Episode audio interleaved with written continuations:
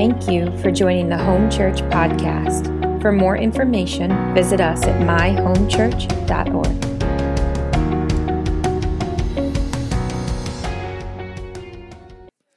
I'll, I, you know, I was just waiting for that. Thank you. It's a good thing to say. We're excited you're back too.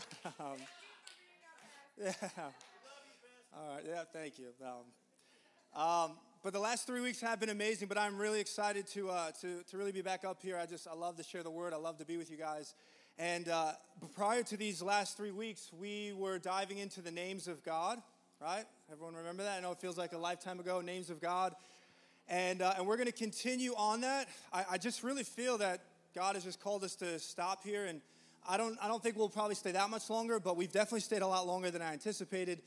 But I've, there's so many reasons to that, right? The knowledge of God, the knowledge of God, I feel, is often the answer to, to most of our, probably all of our life issues. We could really simplify to that. A.W. Tozer said it best. He said, with all the issues that we can see in the church, here's the solution. He says, acquaint thyself with God. So what happens is with, with the names of God, names biblically are different than names today because biblical names are actually not just ways to identify someone, but they're expressions of one's nature, their reality of who they are. Uh, names actually tell you one's purpose, talents, giftings. And so the same holds true when we talk about God's names. When God reveals a name to us, it's not just a way to identify Him, He's actually giving us or, or an invitation to really grow in who He is and what He does. And the more that happens, the more that we change. Like we were made to know God. That is the essence of eternal life, that we may know God. So as we're studying these names, it's not just so that we can have a list of names of God, it's so that we would grow in the knowledge of the Lord. And as we grow in the knowledge of God, it actually expands our ability to worship. because we worship in spirit and in truth. And I have found that in my life that oftentimes my worship is capped just by a a limited knowledge of what he does and who he is. So the more we actually study the names, it opens our heart to be able to worship God in an even deeper level. We can actually offer up thanksgiving in even deeper places in our heart because we're more aware of what he does. We can praise him more because we're more aware of who he is. All right? So we're going to stay in the names of God. Uh, specifically, we've been looking at Jesus the last few weeks, and uh, we're going to stay right there. And I'm just gonna I'm gonna summarize it with this, and then I'm I'm really excited. We're gonna end with communion today, and it's gonna be beautiful. It's gonna be powerful. We're gonna see that his wounds they still speak. There's still power in those wounds, in that blood, in his broken body. Uh, but we, we we've covered a number of names, but but the supreme title of Jesus is Christ, is Messiah, right? Because the whole book of the Bible is really it's really a story of redemption. That's the major theme. God repossessing and repurchasing his people, and he does that by paying the debt for our sin, which we find in the Messiah. So the whole idea is that if the story of the Bible is really a story of redemption, there is one key figure who is the Redeemer. That is the Christ, that is the Messiah. Everything in the Old Testament points towards him. Everything in the New Testament either highlights his life or looks back to when he came. So, so the whole Bible, this is the way, I, just to kind of give an imagery of what we've been doing the whole Bible essentially creates this tapestry that is Christ, right? But what we've been doing is we've been plucking individual strands out of that and highlighting those. So the Christ is the Son of God, the Christ is the Son of Man, the Christ is Jesus, right? And today we're taking another strand out to understand who our Messiah is, and that is that he is the servant of the Lord. Or more specifically, that he came to be the suffering servant for us. And within this, there is a great deal of tension because at the heart of Jesus being our Messiah, it means that he came as the conquering king to usher in God's kingdom. Yet at the same time, the way that he will usher in God's kingdom is by being the suffering servant of the Lord for us. And what we begin to find is it's actually in the laying down of his life that he overcomes. And what we begin to find that is the same truth, truth for us that we actually overcome by the yielding of our lives to the Father's will. And so this, this tension, honestly, if you if you've never heard it, this tension goes back to even the, the disciples. I want to just share something before we get into our main scripture, which is Matthew 16. If you would turn there, and then we're going to jump jump right into this. Matthew 16.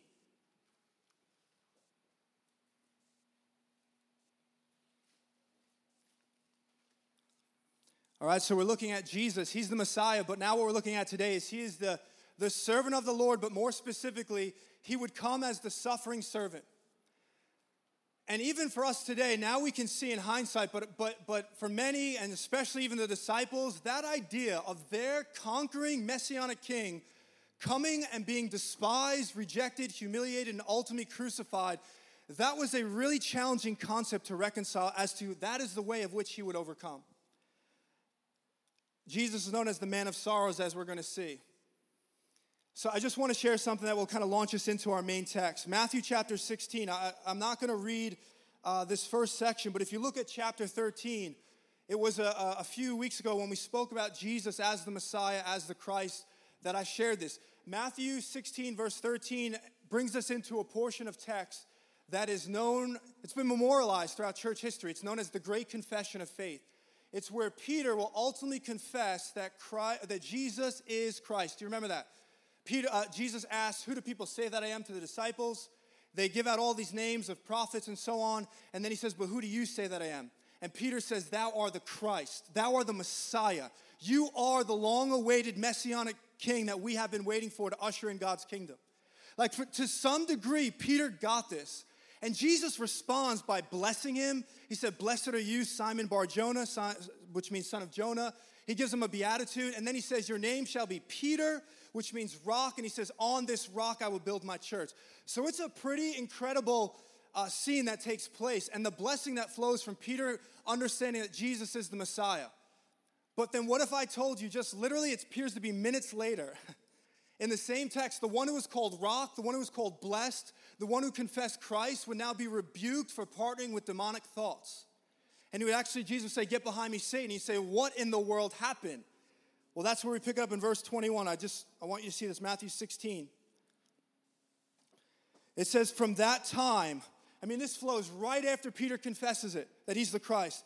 From that time Jesus began to show his disciples that he must go to Jerusalem and suffer many things from the elders and chief priests and scribes and be killed and on the third day be raised. Verse 22, and I love this. And Peter took him aside and began to rebuke him, saying, Far be it from you, Lord, this shall never happen to you. Now, I believe Peter is honestly operating in a really genuine place because he loves Jesus.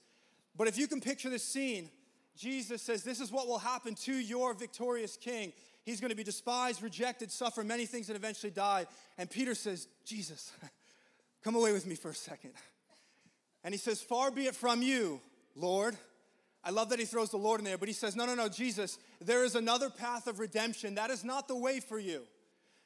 Uh, Peter wants to distance Jesus from the idea of suffering and death. He wants a Savior that has been unsullied by suffering. But what he does not understand is that it is through the laying down of Jesus' life and stepping into the fullness of the pangs of death that we will be liberated. That's how we get set free.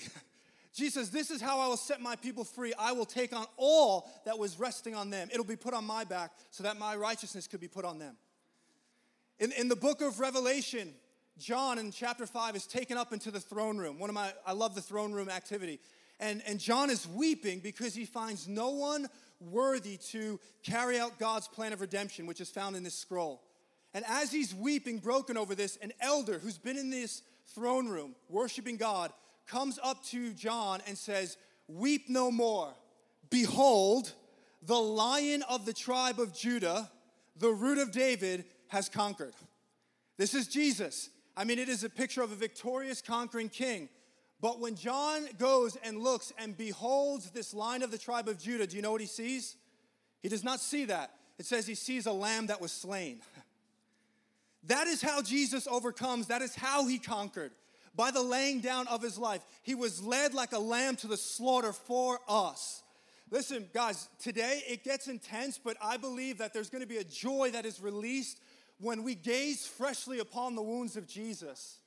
When we look upon what he has purchased, I believe Holy Spirit's going to do many things in this, but we're going to look upon the lamb that was slain for us. And when we do that, I believe awe and wonder will hit our hearts. I believe worship will hit our hearts.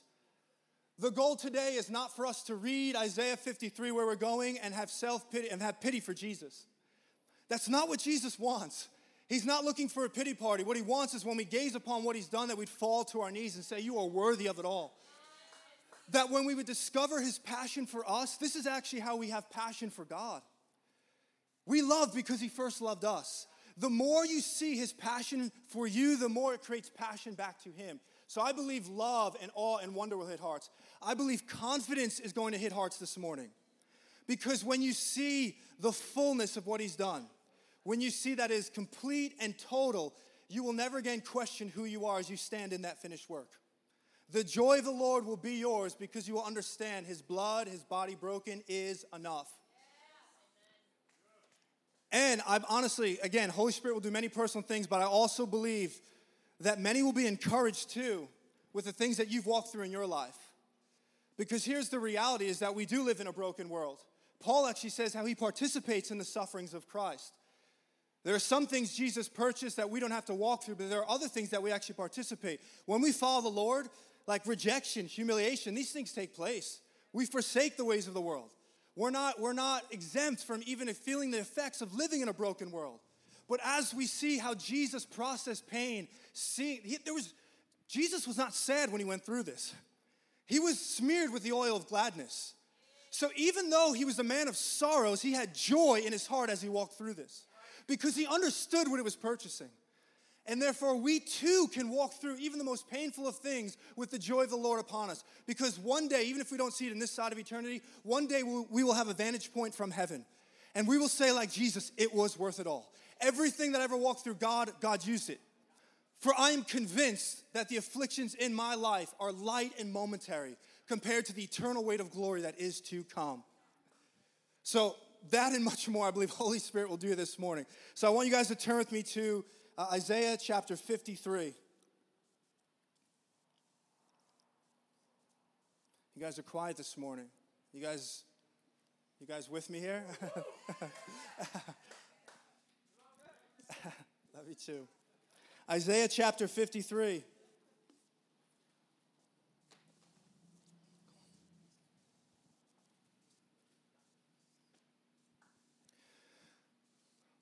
Nowhere in all, so, so we're looking at Jesus as the servant of the Lord, the suffering servant. Nowhere in all of the Old Testament, I, I believe, does the gospel shine more brightly than Isaiah chapter 53. This, what we're about to read, was written 700 years prior to Jesus' birth. Just think about that. How perfect the word is. 700 years prior, Isaiah was, was hit and stunned with a vision of the passion of this messianic king when he would come and what he would do. But in order for us to really understand the weight of this and the beauty of this and what's been purchased, I, you just you have to stay with me for a moment to understand what it means that Jesus is the servant of the Lord and understand the context of Isaiah, okay? And then we're going to hit this. I'm going to summarize the book of Isaiah really quick so we get this. Isaiah is 66 chapters, and chapters 1 through 39 could basically be generalized in this way. It's about uh, Israel's rebellion, and ultimately, because of that, the judgment that will come upon them is they will experience captivity. The northern kingdom will be taken by the Assyrians, and then about 150 years later, the southern kingdom will be taken by the Babylonians, which becomes the emphasis of this. But through all of that heartache, Isaiah begins to see a glimmer of hope of God never giving up on his people, even though they've turned their backs on him. And that brings the close of chapter 39. Here's what happens when you get into chapter 40, there's a really significant shift. And we can't get into how and probably how this is written, but chapter 40 is actually written with the exile and captivity over. So chapters 1 through 39 is all about looking at them going into captivity. Chapter 40 is now it's been over, right? It passed by. And because of that, a new era has begun. And there's this hope. In fact, Isaiah chapter 40 opens up with an announcement of hope. And here is the hope the hope was that Israel in light of God's mercy and justice and faithfulness and goodness to see them through that captivity, that they would respond to God with all their hearts, and that as the prophet said, they would walk in a title known as the servant of the Lord. And what that role was is not just to do a bunch of nice things for people. What it meant was they were meant to be God's instrument, that God would work through, that through the nation of Israel, the nations would be blessed. They would be a light to the world, they would be a witness to the nations.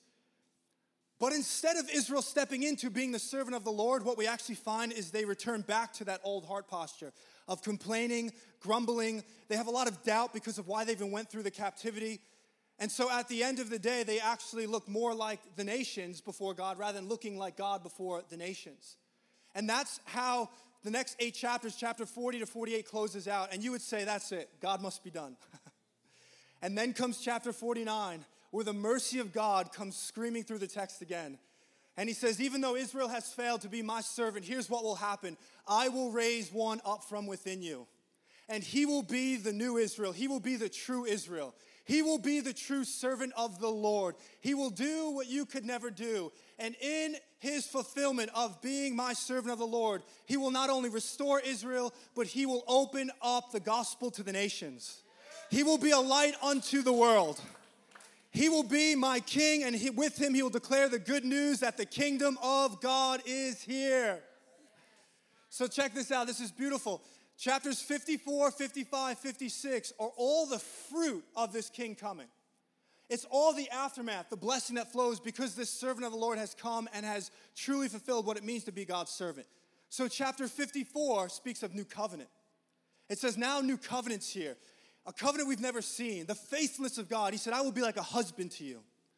Chapter 55 says, Not only is there a new covenant, but there's new creation. Everything is being made new. Chapter 56 says not only is there a new covenant, new creation, he says, but the doors have been opened to the foreigners. Those who are outcasts, those who are looked, you know, looked over, he says, everyone will be able to come into the presence of God because of this servant. It's amazing all that flows, but here's the question How do those blessings get unlocked? How does the new covenant get unlocked? How does the new creation get unlocked? How is the door sprung wide open for all the nations? for the outcast to come in before God and that they could say, He is my God. It actually says they will minister to me as well forever. The key is Isaiah 53. Isaiah 53 is the way in which all of those blessings are unlocked because of what this, this servant of the Lord would do. God says he will be holy, he will be perfect, he will be righteous, he will be without, blot, uh, without, without blemish, no spot. It says, But what he will do is he will bear in his own body the reproach and shame of Israel and all of humanity. And this servant of the Lord will become known as the suffering servant. And in him, the fullness of man's wickedness will be placed on him, that it will be put to death in his body, that the doors will be opened for restoration. So I want you to, again, if you're not there, you're going to want to see this. We're going to read through Isaiah 53, and I'm just going to provide some, some commentary on it, and then uh, uh if we have time, I'll share kind of the fruit of it afterwards we see in the book of Acts. So is everyone there, Isaiah chapter 53?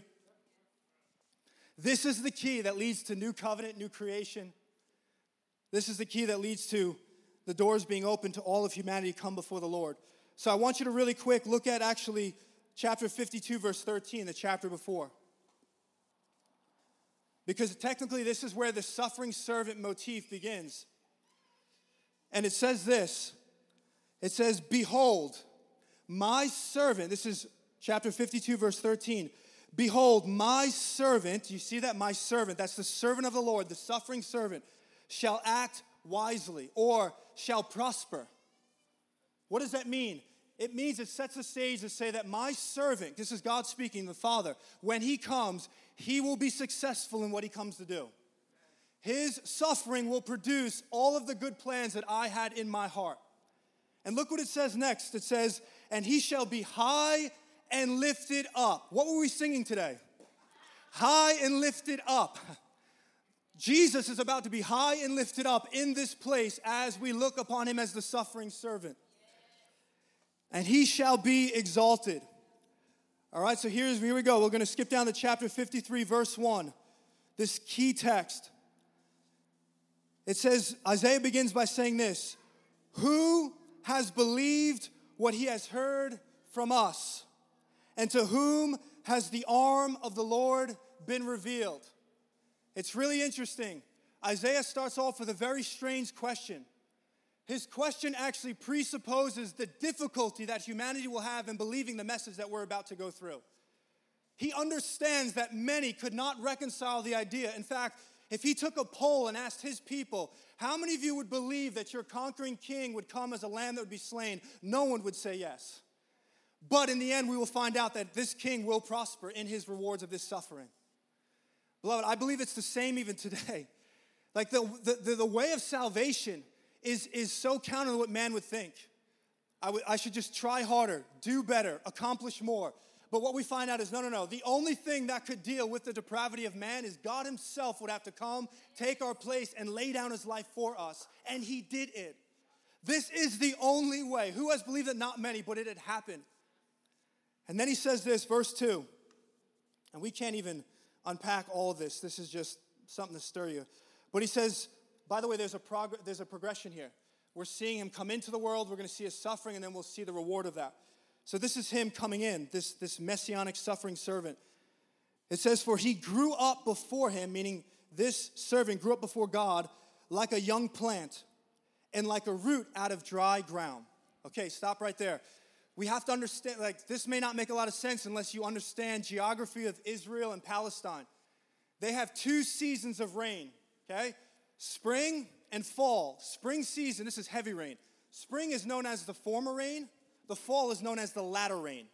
Okay, you may have heard prophecies that connect to this with the outpouring of the Spirit. That's where it comes from. But outside of those two seasons of heavy rain, the climate is extremely dry and arid. So, what would begin to take place is that bodies of water, like rivers and creeks, after days and weeks and months of the sun unrelentlessly pounding down on it, it would dry up. These are called wadis when the water is, is no longer there. And what happens is it forms this clay like surface. You probably have seen it. In fact, when the heat gets so intense, that surface begins to break and split like a bunch of earthquakes. Have you ever seen that picture? So, what Isaiah is seeing is he sees this vision of this wadi that's been dried up, completely beaten down and dry. But in the midst of that, he sees this small, tender shoot, this tiny little green plant that's beginning to sprout out from one of the cracks. He says, This is how we come into the world. Now, think about this. All of those conditions for that, that green little shoot is working against its existence and its survival. So it was with Jesus. He did not come into favorable conditions, everything worked against him. And it, it really speaks to the spiritual climate of humanity when he came in. It was arid, it was dry, it was in a drought of spiritual vitality. Yet, this is where Jesus came in the humility, the vulnerability of that little shoot. It's amazing what Jesus subjected himself to. And then he says this right after that, he said, He had no form or majesty that we should look at him, and no beauty that we should desire him. That's amazing. It's connecting to what we probably just read. Meaning, we'll, we'll share this in a moment. There is something very beautiful about that little green shoot coming out, but not in its external appearance. Let's just be honest. No man would ever go and see that little thing coming out of the dry ground, cut it by its root, and give it to its wife for his anniversary. There's nothing beautiful about it. There's no aroma, there's no blossom, there's no fragrance, there's nothing attractive about it. It says Jesus, when he came, his external form, nothing beautiful about him, nothing majestic about his form. How many times do we see pictures of Jesus? We have frames where he has the long flowing hair and he's as handsome as handsome can be. That is not what the scriptures say. If I was God and I came into this world, I would look like Brad Pitt from Troy. seriously. and here, but but listen, seriously. But think about the humility of his appearance. Because, because Saul, Saul was said to be tall in stature and set apart in how he looked. Saul looked like someone you'd want to follow. Do you know that there's a look that we want in our leaders? It's natural, it's by the flesh. We want. There's a study done on presidents outside of a few exceptions, uh, like Abraham Lincoln, who was really tall and gawky, John F. Kennedy, who was rather young, uh, for the most part, they all fit a certain category. They're all 6'1 to 6'3. They all have graying hair, broad shoulders. Why? Because in the natural, that's someone we feel like what we can follow, and, and they have, a, they have a, a presence about them when they come in, right? Jesus didn't have that at all. there was nothing about his physical appearance that was beautiful. Nothing about it. See, this is what I love though. This is why we need the Spirit of God to be so moving in our gatherings because to see Jesus by the flesh, you would not want him. That's the idea. So, this is why I get so encouraged in this house when people gather morning and night to behold the beauty of the Lord. What are we saying? We're not talking about his physical beauty. We're talking that the eyes of our heart have been opened up to see he is everything we've ever wanted. See, too often we have people, we're not fascinated, we're not stunned because we're still engaging with Jesus on a very carnal level. We haven't pressed past the exterior things of God to get into the interior life of Jesus to see that He is the most beautiful man that ever lived. And so as a result, we said, well, He's pretty good. He's pretty, He's got some pretty good teachings. But oh, when we begin to press in, Hebrews says the veil was torn by His flesh. The imagery is that the Holy of Holies was within Jesus. But if you stop at the flesh, you stop at the veil and you say, oh, okay, it's pretty good. Jesus is inviting people to come through the outer form to see him who, who he really is. Where you say, oh my goodness, he is the fountain of living water. He is the Prince of Peace. He is the bread of life. Oh, that we would see his beauty. We say, Holy Spirit, we need our eyes to be opened up to see that. Listen, it's, it gets intense from here on out, but I want you to know nothing that we're about to read is wasted or unnecessary. Nothing about this is Jesus going over the top. Everything about what we're about to read is Jesus was acting as a substitution for us.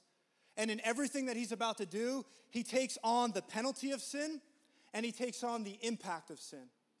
Meaning, through what we're about to read, forgiveness is available, and so is every effect of sin. Torment is broken, sickness is broken, as we see. Everything that falls from sin, broken relationships, all came on the person of Jesus so that we could we could have victory and share in his spoils. So, verse 3, let's read it. It says, He was despised and rejected by men. He was rejected. He was rejected by his own people. This is not a sign that his mission failed. Again, it's actually the very means of which he would save them. Through his rejection, he would step into what was actually meant to come upon them. And then he says this he is a man of sorrows, acquainted with grief. A man of sorrows. This blows my mind. Jesus was known as a man of sorrows. Again, do not get the mindset that Jesus walked around really sad and depressed. He didn't, because the oil of gladness was upon him. The joy of the Lord was his. In fact, it was for the, the joy of the Lord set before him that he endured the shame of the cross.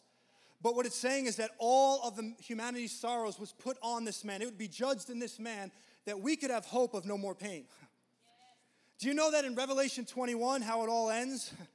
It says that there's going to be this, the new Jerusalem, the people of God coming down out of heaven, adorned like a beautiful bride, God's dwelling place. And it says, God will be their God and we will be his people. And then it says, and in that place, God will wipe away every tear from our eyes.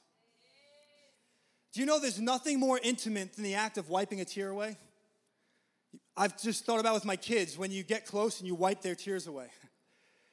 Well, the only problem is that when we wipe a tear away, tears can come back again. But not when God wipes tears away.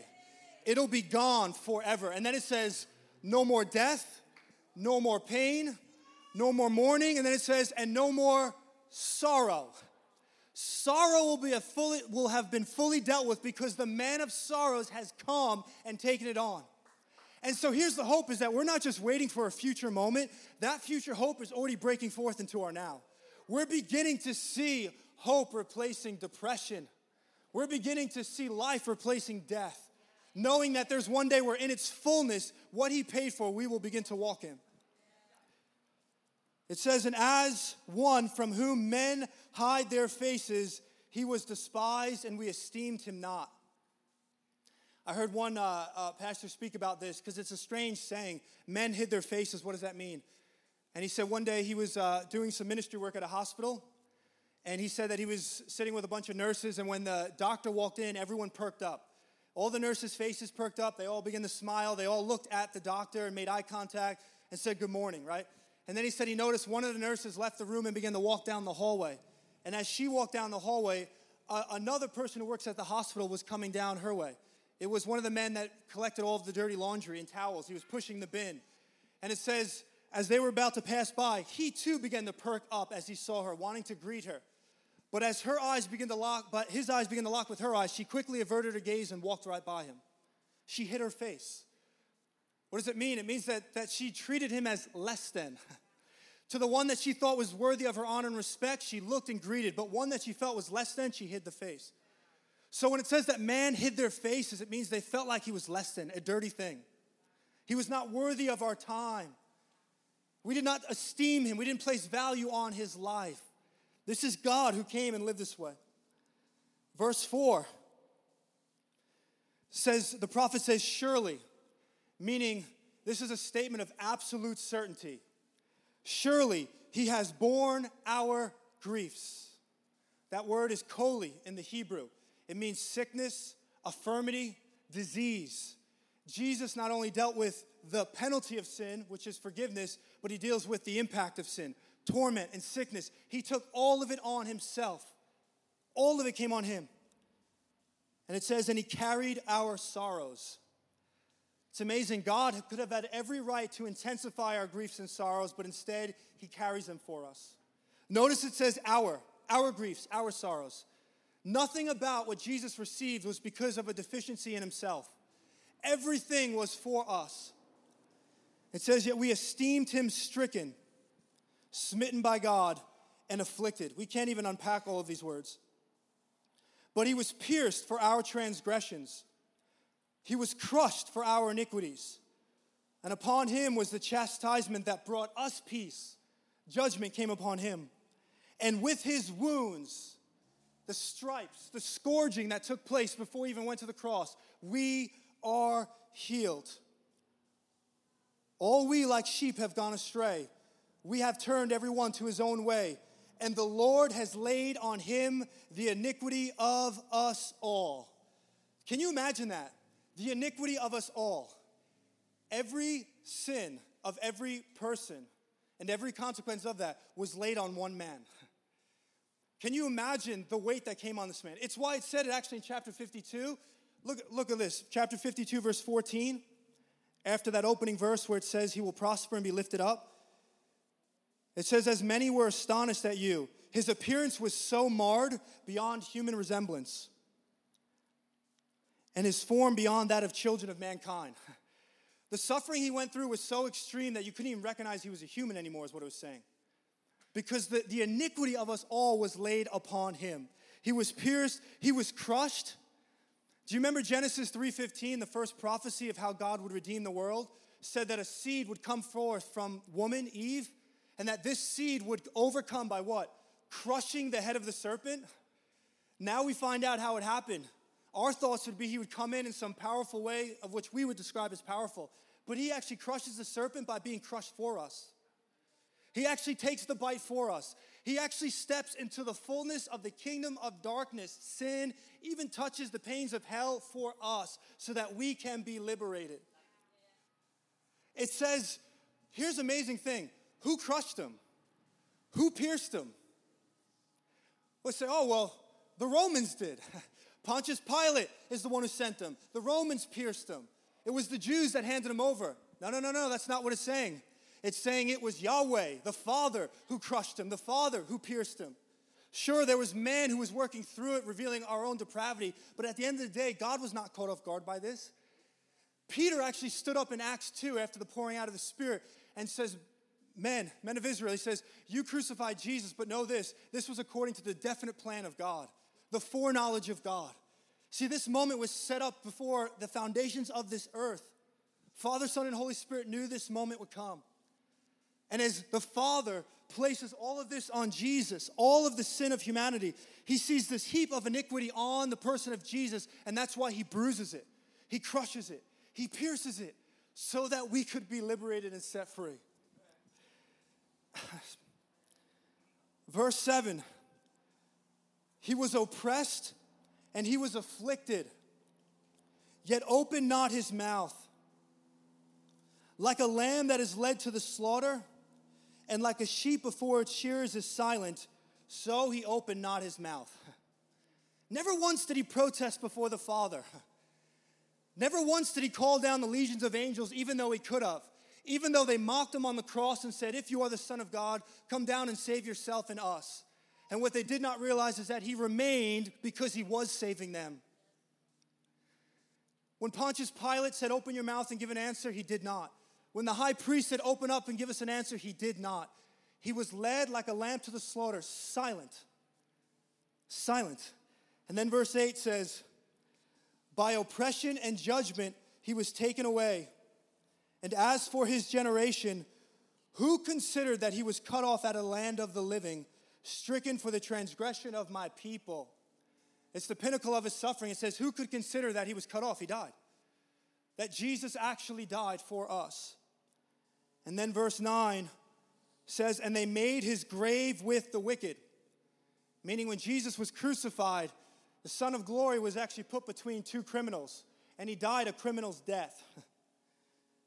and then it said, And with a rich man in his death, although he had done no violence, and there was no deceit in his mouth. What does that mean? That he was buried as a rich, as a, according to a rich man's death. One of the interesting things about Jesus' life is that there is this incredible movement from humiliation to exaltation. Philippians 2 talks about it. He got so low, taking on the form of a servant, crucified, but now he's given the name that is above every name, that he would be called Lord, right? But the question is, when does his humiliation end and when does his exaltation begin? And my natural thought would be, well, the exaltation begins when he's resurrected. But that's not what it's saying here. He died as a criminal, but under Roman law, he should have been thrown into a place called Gehenna, which is where they burn the bodies of criminals. It actually became an imagery of hell. But that's not what happened. Joseph of Arimathea, a very wealthy man, came and was able to convince the Romans to take him down off the cross and give him an honorable death. He actually was buried as a king. He died as a criminal, but he was buried as a king. In his burial, the reversal begins to take place. The burial is very significant. In, in Genesis, the patriarchs, they would move their bones all over just to be buried in certain places. Jesus dies as a criminal in our place, but his burial he receives as a king of which he was. And then here comes verse 10. Yet it was the will of the Lord to crush him. He has put him to grief. Some translations say it was the pleasure of Yahweh to crush him. You say, hold on. this sounds like some diabolical pleasure here. The pleasure that the Father found in what was happening was not pleasure over the Son's actual suffering. The pleasure that he found was in what the suffering was producing. And just so you're not misunderstanding this, if you think Jesus was then put in a place where he didn't want to be, no, no, no. He willfully said yes. He says, No one takes the shepherd's life, I lay it down. He, this is amazing. We're reading about sorrow, grief, all these things, but you have to understand in the midst of this, within the Godhead, there's a measure of pleasure and joy that's happening because this is a moment that they've been waiting for for all of eternity. There's joy in their hearts knowing that it's going to lead to ultimately the reward of this suffering, which we'll find out is us. And so it was the will of the Lord, the pleasure of the Lord to crush him. He has put him to grief. When his soul makes an offering for guilt, he shall see his offspring. He shall prolong his days. The will of the Lord shall prosper in his hand. Here's where we begin to see the fruit come forth. Because he would be crushed, it says many offspring will come after this now. It's adopted sons and daughters. It's me and you. And then verse 11 is the pinnacle, the pinnacle of the triumph, I think. Listen to these words. It says, Out of the anguish of his, meaning Christ's soul, he shall see and be satisfied. By his knowledge shall the righteous one, my servant, make many to be accounted righteous, and he shall bear their iniquities. Here's what it says it says, Out of the anguish of his soul, out of the travail, when he sees all that he's going to go through, which we just barely even touched on, it says that he sees the reward of that suffering and he says, It is worth it. Consider how much he went through. If we can try to process, what does that tell you about the value that he places on what he's receiving? Tremendous value. And what is that reward? It's us. We are the reward of this suffering. And when he looks at all that he will bear and he sees what he's going to receive, it is worth it. Everything gets put on. Listen, a lot of times when I think of phys- Jesus' suffering, I think of physical suffering. But the Lord reminded me of this because I want you to know, like, He purchased everything. When He went into the Garden of Gethsemane on the night that He'd be betrayed, it says that His soul was deeply vexed. He was deeply distressed over what was about to come. In fact, he actually began to sweat uh, uh, blood. It's an actual medical term where his capillaries are breaking. None of us have ever experienced a stress like that, right? Do you know that, that, that, that what he felt inside, that anguish, that travail, he had yet to be beaten with any club. He had yet to have the crown of thorns pressed into his head. he had yet to have his beard pulled out. He had yet to have the nails put in his hand and pierced in his side, which means the anguish of his soul that he felt there was not physical. It was something emotional. There was mental pain that he was going through. There was spiritual pain that he was going through. Beloved, he has taken on everything. This is why we can have minds renewed because of the atonement of Jesus. This is why when we've been hurt and betrayed by people and there's emotional bondage and brokenness, we can have healing in Jesus. All of pain was put on him. And when he saw all of that that he would walk through, he says, I see you. Hebrews said, For the joy of the Lord, he endured the shame of the cross. He saw what it was doing. That, that word, verse 11 says, out of the anguish of his soul, the word also could be travail. In the Hebrew, it's almost every time used for a woman going through the pains of childbirth. How many of you have ever been in delivery room? Okay, it looks like a war zone. I'm just gonna be honest. After the first time, I couldn't believe my wife did it two more times, and then we're gonna do it again. Um,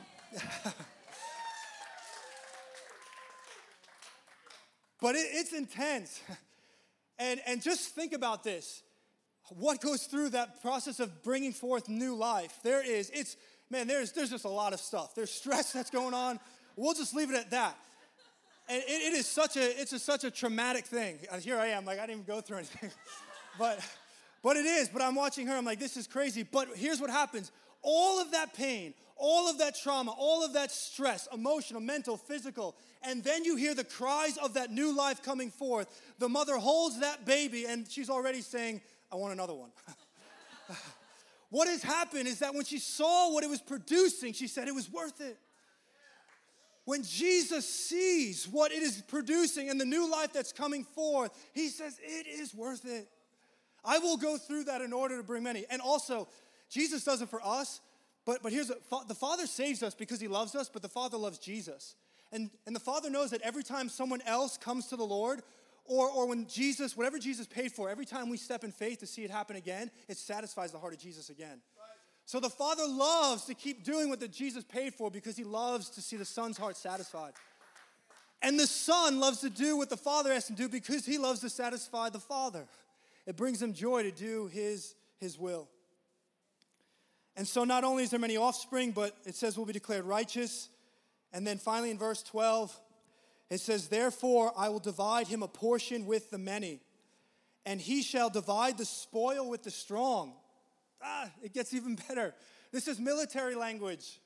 When a conquering king or army would win, they would take the spoils and divide it out.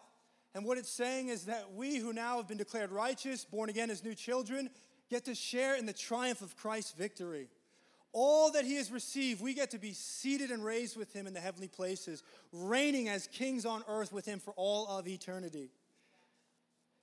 And it says, Because he has poured out his soul to death, he was numbered with the transgressors, yet he bore the sin of many and makes intercession for the transgressors. Now, we stop at chapter 53, but the reality is that you shouldn't. Just look at the next verse in 54. Look what it says. It says, in light of all this, here's where the, the blessings flow. It says, Sing, O barren one who did not bear, break forth into singing and cry aloud, you who have not been in labor. For the children of the desolate will be more than the children who is married, says the Lord. Oh, let praise arise because the suffering servant of the Lord has come. And now we can have new covenant, we can have new, new creation. Now, even the furthest outcasts of society can be brought in and be called children of God. Man, Mark, can you, can you just play something real quick? Um, I, wanna, I wasn't sure I was going to share this, uh, but right before we take communion, I just want you to see this how the, the New Testament church understood what we just shared. Really quick, come to Acts, Acts chapter 3. And we'll close right here. Because Acts chapter 3, Acts so much reveals chapter 54, 55, 56.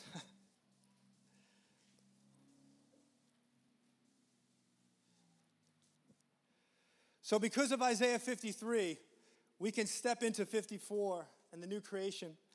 In Acts chapter 3, it's a story that we speak often about. Peter and John, right? They heal a lame man outside the temple, right? We've shared this before. They don't have any financial resources, but they have faith in the name of Christ. This man gets healed who was lame for 40 years. All of a sudden, the crowds begin to circle around Peter and John. and this lame man because they can't believe it. 40 years this man couldn't walk. And they begin to press them because they want to know how in the world did this happen? How could this happen? These are signs of the new era. These are signs of the messianic age. How could this take place? And look at verse 12 of chapter 3. And it says, And when Peter saw it, meaning the crowds coming around, he addressed the people and he said, Men of Israel, why do you wonder at this? Or why do you stare at us as though by our own power or piety we have made him walk? He's saying, Why you, first of all, why are you stunned by this and why do you look to us? He said, I will tell you why this happened. Verse 13 The God of Abraham, the God of Isaac, and the God of Jacob, the God of our fathers. Ready? What does it say? Glorified his servant Jesus, whom you delivered over and denied in the presence of Pilate, who you crucified. See, when we read through that, my first thought is he's speaking about Jesus as a person who does a lot of nice things. He's a servant. That's not what Peter's saying. Peter is using a title that the Jews would have been aware of. He's saying, The Father has glorified the servant of the Lord. He's saying, The servant of the Lord has come and you have crucified him. Meaning, Peter is saying, Isaiah has come to pass. Isaiah 53 is here. The servant of the Lord has come and he's given up his life. And the reason why this man could walk and be made whole is because the Messiah has come and the kingdom of God has come. And because he took it all on himself, we can now step into these things. Do you know just a little bit later on, Acts chapter 8? Acts chapter 8 is a story about Philip and the Ethiopian eunuch. You ever read it? It's incredible. Just hear this. Philip is led by the Spirit to go minister to this eunuch who he finds riding in a carriage. And when he comes close to the carriage, he hears Philip re- uh, hears the eunuch reading scriptures from Isaiah. Do you know what he's reading? Isaiah 53, verses 7 and 8. He says, Do you understand what you're reading? He says, How can I unless someone explains it? The eunuch brings him into it. And the eunuch asks him, He says, Who is this about? Is this about the prophet Isaiah 53? Is it the one who wrote it or is it about someone else? And it says, beginning in that scripture and going through the scriptures that follow, he began to say that it's all about Jesus. Now, check this out. You remember how I said chapter 56 is about the foreigners coming in? Do you know what one of the major emphases are in that? It says, even eunuchs will be able to come before the presence of God. And they will be, they will have more honor than sons and daughters, and they will be able to minister to God forever. Which means when Philip came in that, that, uh, that uh, carriage, he says, You're reading 53. Jesus fulfilled that. He says, Now let me show you what the re- result of that is. Even you, as a eunuch, can come in before the presence of God. The doors have been opened. So I'm going to ask if the ushers would please pass out the elements for communion. We're going to close by, by partaking in the body and the blood of Jesus. And we practice open communion here, which means we don't have any set classes. All that we ask is that Jesus is Lord and Savior in your life. And if He's not, there's salvation in these wounds. It doesn't need to look like any way. You just take these and apply and say, Lord, I believe upon what you have done. I believe upon that sacrifice, Lord.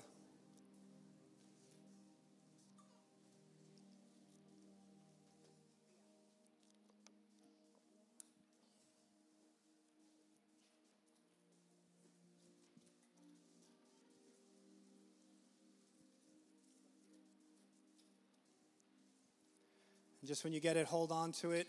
You can open it up if you like, but we're going to partake together.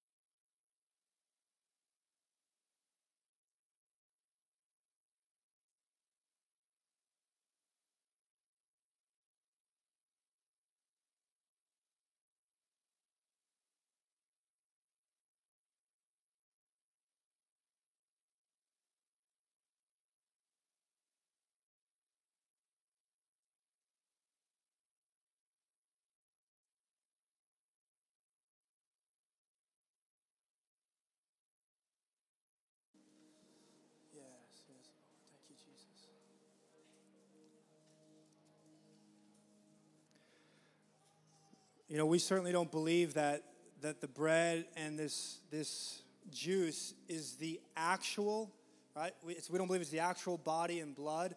But what I will say is oftentimes we look at this as purely symbolic, and it's not that either.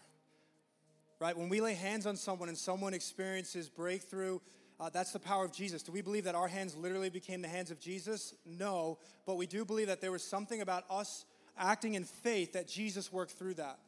And so, this bread and this cup that we're about to partake, it's not just symbolic. These are instruments that are used. You can weaponize this, that by faith, when you take this, this, this body, there's still healing in this body. Jesus is alive. When we partake of the juice, the blood, the blood is still speaking. It's still breaking shame. It's still, it's still delivering people from torment and from things in their mind.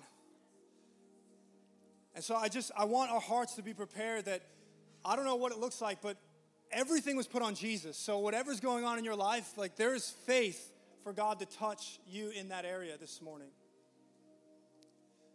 So take out the bread, if you will. Does everyone have it? I want us to partake together. So, Lord, oh, Jesus, we thank you. We thank you. We thank you, Lord. We thank you that you are the suffering servant. We thank you that you came. We thank you that you bore our griefs. You bore our sorrows. You bore our punishment.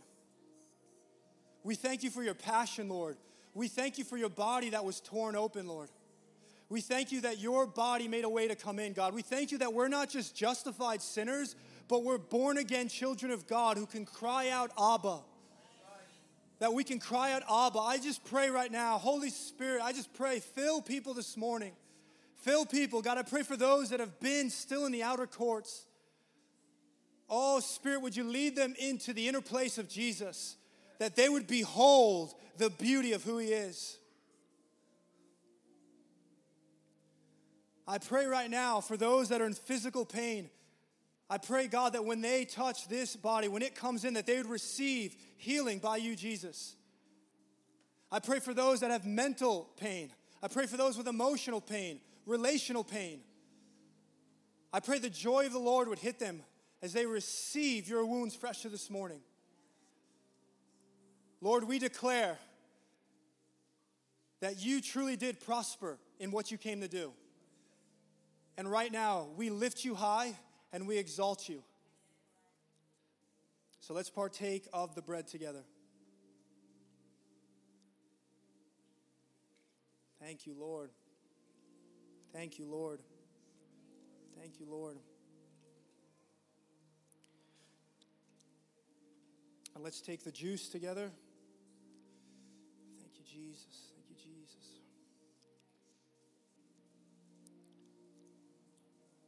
Yeah. Oh, Jesus, we thank you that you were poured out. You were poured out. We thank you that we can partake in the triumph of your victory. Lord, that we get to partake and receive the spoils of your victory because you poured out your soul even unto death. We thank you, Jesus, that you drank the cup. We thank you, Lord, that you didn't leave one sip for us, but you drank it fully. And we thank you that in your blood there's forgiveness. We thank you that in your blood there is sanctification.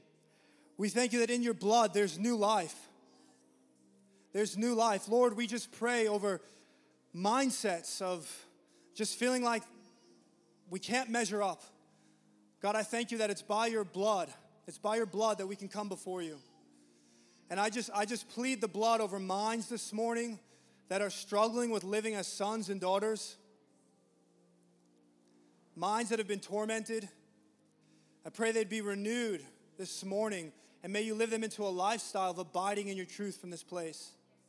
Lord, we apply your blood like the Israelites in the Passover. We take the blood in the basin and we put it over the doorpost of our lives right now. Lord, we apply it because we speak out all that it does. We believe this blood is alive and it speaks, Lord. So by faith, we apply it to our hearts. God, I pray that every other voice would come under this voice of the blood. We pray it in Jesus' name. Amen. Let's partake. Thank you, Lord. Thank you, Lord. Thank you, Lord. We'll have a prayer team come on, on up here if anyone would like prayer uh, for anything specific that if the Lord highlights something. Um, but yeah, we bless you guys. We'll see you guys this week. Prayer room, Alpha, many other things going on. But we love you. Go in confidence and joy you are made new by his work.